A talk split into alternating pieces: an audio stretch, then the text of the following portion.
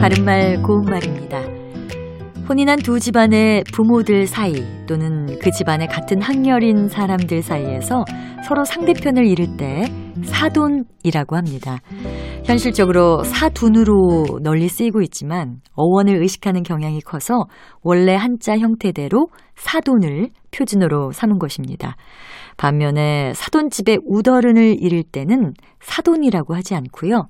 사장 또는 사장 어른이라고 하는 것이 어법에 맞습니다. 사돈관계 가운데는 실제로 그리 흔한 일은 아니지만 겹사돈이 있습니다.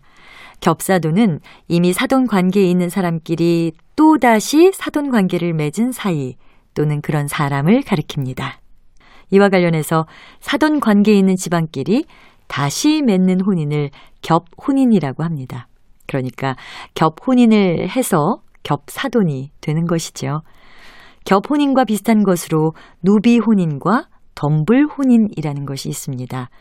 누비혼인은 두 성씨 사이에 많이 겹쳐서 혼인을 하는 것이고요. 덤불혼인은 인척 관계에 있는 사람끼리 결혼하는 것입니다. 덤불혼인은 봉건 시대의 왕족 사이에서 흔히 이루어졌다고 하죠.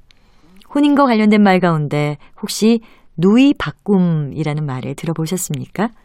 누이 바꿈은 말 그대로 누이를 서로 바꾸는 것과 관계가 있는데요. 두 남자가 서로 상대편의 여자 형제와 결혼하는 일을 가리킵니다. 바른말 고운말 아나운서 변희영이었습니다.